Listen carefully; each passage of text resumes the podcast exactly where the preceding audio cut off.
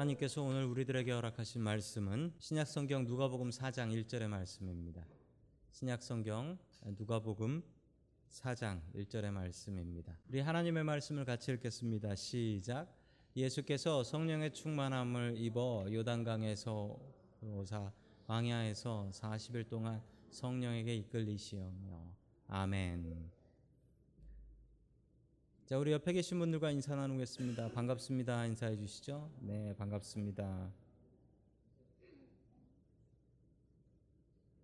네, 반갑습니다.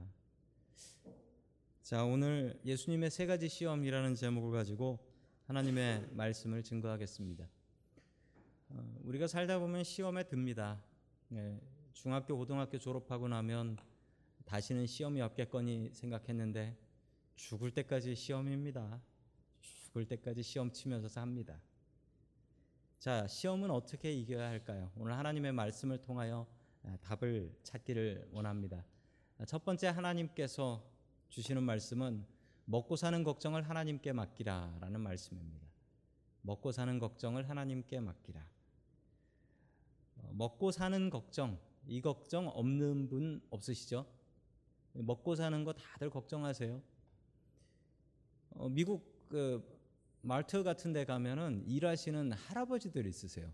70은 넘어 보이고 80 가까이 되신 분들인데 그 열심히 몸으로 일을 하고 계십니다. 건강하신 건 참 좋은데 저 연세에도 일을 하셔야 될까?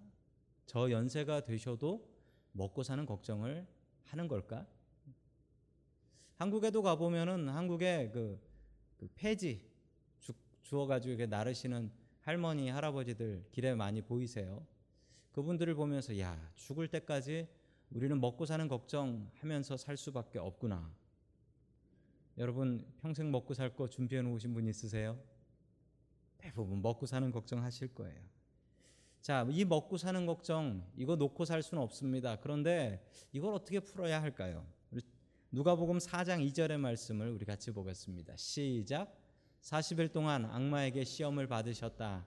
그동안 아무것도 잡수시지 않아서 그 기간이 다하였을 때에는 시장하셨다. 아멘.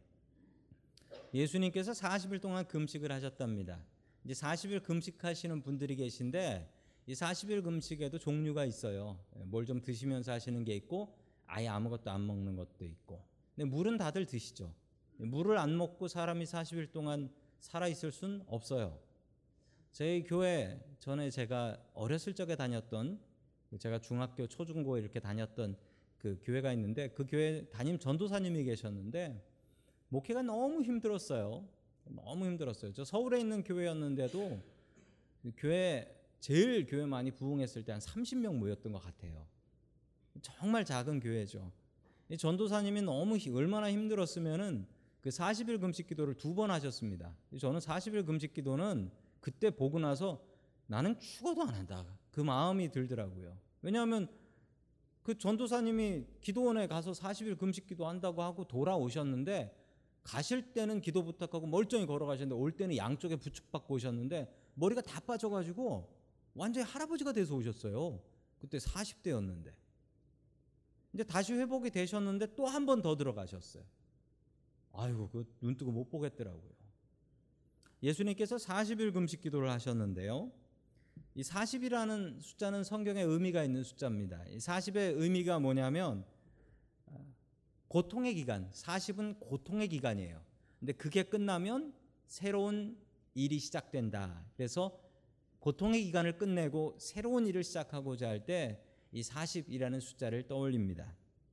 성경에 40이라는 숫자가 나온 게 이스라엘 백성들이 광야에서 엑소더스 하면서 광야에서 지낸 세월이 40년이었고 모세가 그 호렙산 시나이 산이라고 하는 신의 산에 올라가서 기도했던 기간이 40일이었고 또 예수님께서 기도하셨던 게 40일이었습니다. 이거 공통적인 특징이 있죠. 40일 동안 엄청나게 힘들고 그것이 끝나고 나면 새로운 것이 시작된다라는 것입니다. 여러분이 고통당하시는 일이 아마 있으실 거예요. 여러분들의 그 고통의 시간이 고통으로 끝나는 게 아니라 기도하고 주님께 매달려서 새로운 일들이 시작될 수 있기를 주의 이름으로 간절히 축원합니다. 아멘. 자, 우리 누가복음 4장 3절의 말씀 계속해서 봅니다. 시작. 악마가 예수께 말하였다. 내가 하나님의 아들이거든. 이 돌더러 빵이 되라고 말해 보아라. 아멘. 여기에 함정이 있습니다. 이 악마가 뭐라고 함정을 팠냐면 내가 하나님의 아들이거든. 여러분 누가복음 3장 끝에 뭐가 나오냐면 성부 성자 성령님이 다 모여 가지고 이거 내 아들이다라고 얘기했어요. 그런데 내가 하나님의 아들이라면이라고 물어봅니다. 내가 하나님의 아들이라면 내가 하나님의 아들인데 그럼 당연히 이 얘기를 해야지라고 생각하면 시험에 넘어가는 것입니다. 한참 배고플 때 먹고 싶은 것에 대한 시험이 왔습니다. 여러분 먹고 살기 힘든 세상입니다. 그래서 그런지 사람들이 먹는 것에 대해서 관심이 많아요. 이 TV 그 연예 프로를 보면요, TV에 뭐가 제일 많이 나오냐면 이 먹는 얘기들이 많이 나옵니다. 크게 세 종류가 있는데 뭐가 나오냐면 첫 번째로는 맛집, 맛집. 옛날에는 맛집이란 말도 없었어요. 근데 맛집, TV에 맛집 방송이 나와요. 또 하나가 뭐냐면 먹방이라고 해요. 먹방, 먹방. 이거 아세요? 저거 저 한 사람이 다 먹어요. 저 옆에 있는 사람 구경하는 거예요. 저거 비빔면 20개 혼자 다 먹기. 다 먹어요. 그리고 저기 나오는 사람은 다들 그렇게 날씬해. 저렇게 먹고도 살도 안 쪄. 예, 비빔면 20개를 혼자 저를 다 먹습니다. 그걸 다 보여줘요. 그럼 사람들이 보면서 야 대단하다 하면서 기뻐하죠. 또 하나는 다이어트. 어떻게 하면 덜 먹고 뺄까? 요즘 사람들의 관심이 딱 이거에 모여 있는 것 같습니다. 뭐 맛있는 거 먹을까? 뭘 더 많이 먹을까? 어떻게 하면 더 많이 뺄까? 여러분 이런 사람들에게 주시는 하나님의 말씀이 여기 있습니다. 우리 누가복음 4장 4절 말씀 같이 보겠습니다. 시작. 예수께서 악마에게 대답하셨다. 성경에 기록하기를 사람은 빵만 먹고 사는 것이 아니다 하였다. 아멘. 빵만 먹고 사는 게 아니라 밥도 먹고 살아요 라고 하시는 분도 계시더라고요. 여러분 사람이 먹지 않으면 죽지요. 그런데 중요한 사실은 맨날 죽을 때까지 먹는 것만 생각하다가 죽으면 그 인생이 얼마나 아깝냐는 겁니다. 맨날 먹고 사는 궁리만 하다가 언젠가 우리가 하나님 앞에 죽어서 갈 거잖아요. 너 뭐 하다 왔냐? 그러면은 예, 먹다가 빼다가 왔어요. 라고 이야기해야 되지 않습니까? 여러분 이게 함정입니다. 세상에선 먹고 살아야 돼요. 제가 여러분들을 먹여 살려드리지 않습니다. 물론 금요일 날 오시면 저녁은 해결이 되지만 여러분 먹고 살아야 되는 문제는 여러분들이 고민해야 될 문제입니다. 그런데 중요한 사실은 그 먹고 사는 거에만 매어 살다가 인생 끝나버린다라는 겁니다. 여러분 무덤에 가면 무덤 비석이 있잖아요. 거기에 사람들이 살아있을 때는 뭘 먹고 살까 그 걱정 되게 많이 했어요. 그런데 그 죽은 사람들 앞에서 이 사람들은 뭘 먹었을까 궁금하세요? 하나도 궁금하지 않으실 거예요. 이 사람이 뭐 하다 죽었나가 그게 여러분 관심이실 거예요. 여러분 하나님의 관심도 이것입니다. 하나님의 관심이 무엇을 먹었느냐가 관심이 아니라 우리가 언젠가 하나님 앞에 섰을 때 하나님 나 세상에서 이런 일 하다 왔습니다. 라고 할 수 있는 이야기 하나는 준비해 놓으셔야 되지 않겠습니까? 여러분 오늘 말씀대로 우리가 먼저 그의 나라와 그의 의를 구하며 살아갈 수 있는 저와 여러분들 될 수 있기를 주님의 이름으로 간절히 축원합니다. 아멘. 두 번째 하나님께서 우리들에게 주시는 말씀은 하나님께만 영광을 돌리라 라는 말씀입니다. 하나님께만 영광을 돌리라. 자, 사탄이 두 번째 시험을 가져옵니다. 두 번째 시험이 누가복음 4장 6절 7절입니다. 같이 봅니다. 시작. 그리고 나서 악마는 그에게 말하였다. 내가 이 모든 권세와 그 영광을 내게 주겠다. 이것은 나에게 넘어온 것이니 내가 주고 싶은 사람에게 준다. 그러므로 내가 내 앞에 엎드려 절하면 이 모든 것을 너희에게 주겠다. 아멘. 사탄에게 절을 하랍니다. 악마에게 절을 하면 세상 권세를 주겠다라고 이야기를 하는데 그러면서 자세하게 설명도 답니다. 이 세상 권세를 아, 내가 갖고 있으니까 내가 주고 싶은 사람 준다. 이 얘기가 맞아요. 세상에 원래 영광과 권세는 다 하나님께 있습니다. 근데 그것을 가운데서 도둑질했어요, 사탄이. 사탄이 도둑질을 해 가지고 자기가 가지고 있습니다. 그 자기가 원하는 사람한테 줍니다. 여러분 역사적으로 살펴보시면 이 사탄과 같은 사람과 정권들이 있었습니다.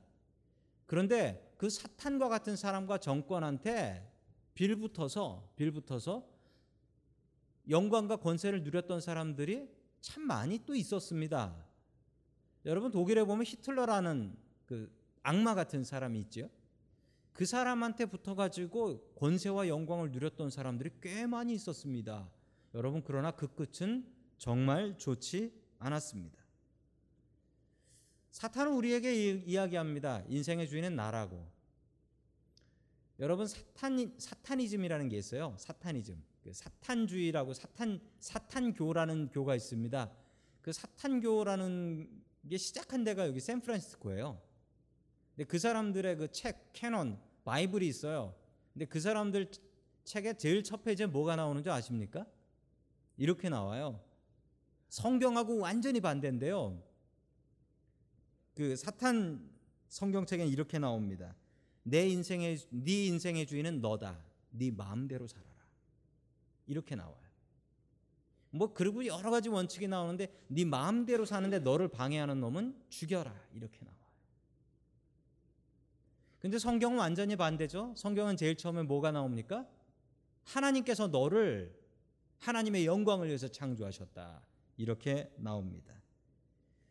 예수님께서 사탄에게 절하고 협조하면 예수님은 편안한 삶을 사실 수 있습니다. 괜히 뭐 십자가 지고 죽고 이런 고생 안 해도 되는 거 예수님께서 너무 잘 아셨습니다. 그러나 예수님께서는 이렇게 말씀하시죠. 우리 8절 말씀 봅니다. 시작. 예수께서 악마에게 대답하셨다. 성경에 기록하기를 주 너의 하나님께 경배하고 그분만을 섬겨라 하였다. 아멘. 우리가 섬겨야 될 분은 하나님 한 분뿐이십니다. 여러분 우리가 하나님 외 다른 것을 섬길 수가 있습니다. 그런데 우리가 다른 것을 섬기면 분명히 탈이 납니다. 중독이 되고 탈이 나요. 그리고 그것이 없어지는 순간 세상 다 무너져 버립니다. 어떤 분은 자식을 섬기기도 하고, 어떤 분은 돈을 섬기기도 하고, 어떤 분은 성공을 섬기기도 하고, 어떤 분은 자기 건강을 섬기는 분도 있어요. 여러분, 그러나 이 모든 것들이 언젠가 사라질 날이 옵니다. 그날 어떻게 감당하실 거예요? 오직 하나님만 섬기십시오. 하나님을 섬길 때 우리가 죽어서 그 이후까지도 우리의 삶이 든든하다라고 성경은 분명히 이야기합니다. 나 자신을 섬기고 나 자신이 다른 것에 영광을 취하려고 하지 않고 오직 영광을 우리 하나님께만 돌릴 수 있기를 주의 이름으로 간절히 축원합니다. 아멘. 세 번째 마지막으로 하나님께서 우리들에게 주시는 말씀은 하나님을 시험하지 말라라는 말씀입니다. 사탄이 예수님을 성전 꼭대기에 끌고 올라갔다라고 이야기를 하지요. 성전 꼭대기가 얼마나 높을까요? 여러분 혹시 지붕에 올라가 보신 분들 계신가요? 아마 안장로님은 올라가 보셨을 것 같고 교회 지붕에 올라가 봤는데 저도 전에 교회 지붕 공사한다고 사진 찍으러 올라갔는데 여러분 올라가지 마십시오. 진짜 무섭습니다. 이 사다리가 이게 달랑달랑 움직이는데 무슨 서커스 하는 기분이더라고. 진짜 무서웠었습니다. 그런데 여러분 당시 예루살렘 성전의 높이가 어느 정도 되었을까요? 뭐 성전이래 봐야 건물이니 뭐 그렇게 높진 않겠지 생각하실 텐데 예. 여러분 우리 누가복음 4장 10절의 말씀 같이 보겠습니다. 시작. 성경에 기록하기를 하나님이 너를 위하여 자기 천사들에게 너를 지키게 하실 것이다 하였고 아멘. 자, 헤롯 성전의 모습입니다. 저거를 알 수 있는 방법이 딱 하나밖에 없어요. 이 성경에는 뭐 얼마나 크다 이런 얘기가 안 나옵니다. 헤롯이 자기 마음대로 지었기 때문에.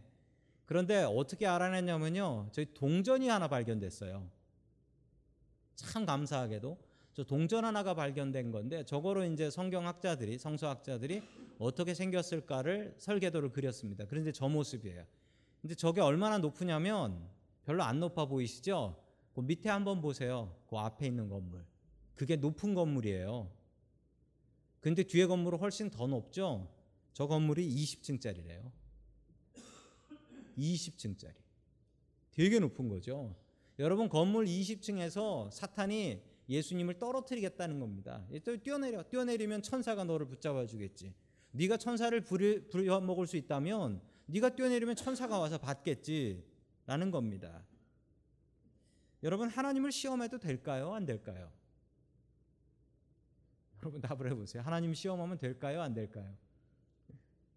분명히 오늘 성경 말씀에 시험하지 말라고 하지 않습니까? 주 너의 하나님을 시험하지 말라. 그런데 여러분 성경에 하나님 시험한 게 여러 번 있어요. 시험하고 칭찬까지 받아요. 복도 받고. 아니 시험하지 말라면서 시험에서 복 받은 사람들은 뭔가요? 시험에서 복 받은 얘기 한번 해 드릴까요? 여러분 말라기에 보면 11조로 하나님을 시험해 보래요. 11조하고 복 안 받나 시험해 보랍니다. 그 누가 그랬냐면 하나님께서 직접 그러셨어요. 돈 얘기니까 그런 거라고요. 여러분 돈 얘기 말고도 하나님 시험한 거 있어요. 기드온이라는 용사 아시죠? 기드온이라는 사사. 기드온이라는 사사가 하나님께 증거를 증거를 보여 달라고 해서 하나님을 시험합니다. 뭐라고 얘기했냐면 양털을 이게 밖에다 놔두고서 자고 일어나 가지고 양털만 이슬이 내려 젖게 해 주십시오. 반대로 양털은 빼고 땅만 젖게 해 주십시오. 뭐 이런 하나님을 시험합니다. 뭐 하나님께서 그걸 못 하실까 봐 그런 시험을 해요. 여러분 또 히스기야의 이야기도 아실 것입니다. 히스기야가 병들어 죽게 되었죠. 산다라고 하니까 산다라고 하니까 아멘 하고 히스기야가 그래 버렸습니다. 그런데 너 증거를 증거를 찾아라. 그러면서 히스기야한테 태양이 10도나 뒤로 빠꾸 뒤로 가게 하는 그런 기가 막힌 것을 보여주세요. 그 시험 안 하겠다고 히스기야가 안 하겠다고 하는데 아니 해야 돼라고 하면서 억지로 시켰어요. 하나님 시험하는 것을. 여러분 시험하지 말라면서요. 주 너의 하나님을 시험하지 말라. 근데 하나님께서 직접 나서서 막 시험하라고 막. 이 둘의 차이를 아세요? 하나님께서 시험하지 말라고 하는 것은 믿음 없이 믿을 생각도 없이 그냥 하나님 심부름 시키는 그 시험을 얘기하는 겁니다. 사탄이 예수님 뛰어내렸는데 천사가 받으면 아이고 하나님께 영광하면서 아이고 하나님의 아들이구나 이러겠어요? 너 내 말 들었다라고 하는 거지. 믿을 생각도 없고 믿음을 가질 생각도 없이 시험하는 건 하, 면안 됩니다. 그런데 여러분 아까 말씀드렸던 11조 이야기도 그렇고 기도원 이야기도 그렇고 히스기야 이야기도 그렇고 이 이야기들의 공통점은 뭔지 아십니까? 믿으려고 믿고 싶어서 시험하는 거예요. 여러분 하나님을 시험해도 됩니다. 아니 시험해야 됩니다. 무엇을 위해서? 여러분들이 믿음이 작아서 하나님 내가 믿음이 너무 작아서 이게 안 믿어지니 증거를 주십시오. 그리고 여러분들이 구체적으로 어떤 걸 정하실 수도 있어요. 하나님 이번 일이 이렇게 되면 제가 하나님 뜻으로 알겠습니다라고 하나님을 시험할 수 있습니다. 있어요. 여러분이 믿으려고 하나님 나한테 좀 증거를 주세요. 내가 정말 믿고 싶거든요. 그러면 하나님께서 주세요. 시험도 안, 아, 하나님께 증거도 안 구하고 믿을 생각도 없고 여러분 이게 절대 큰 믿음 나이스한 믿음이 아니에요. 여러분 못 믿겠으면 하나님 내가 못 믿겠으니까 증거를 주세요. 라고 하셔야 돼요. 수업 시간에 공부하다가 모르겠으면 어떻게 됩니까? 선생님, 이거 진짜 모르겠어요. 이거 좀 다시 설명해 주세요. 좀 알게 해 주세요. 예를 한번 들어 주세요. 이런 학생이 좋은 학생이지요. 여러분, 우리가 믿음을 위해서 하나님을 시험할 수 있습니다. 여러분이 믿음이 부족하시면 하나님께 기도하십시오. 그리고 하나님, 나에게 증거를 주십시오. 라고 기도하십시오. 하나님께서는 기쁜 마음으로 여러분들에게 증거를 주실 것입니다. 큰 믿음 갖고 살아갈 수 있는 저와 여러분들 될 수 있기를 주의 이름으로 간절히 축원합니다. 아멘.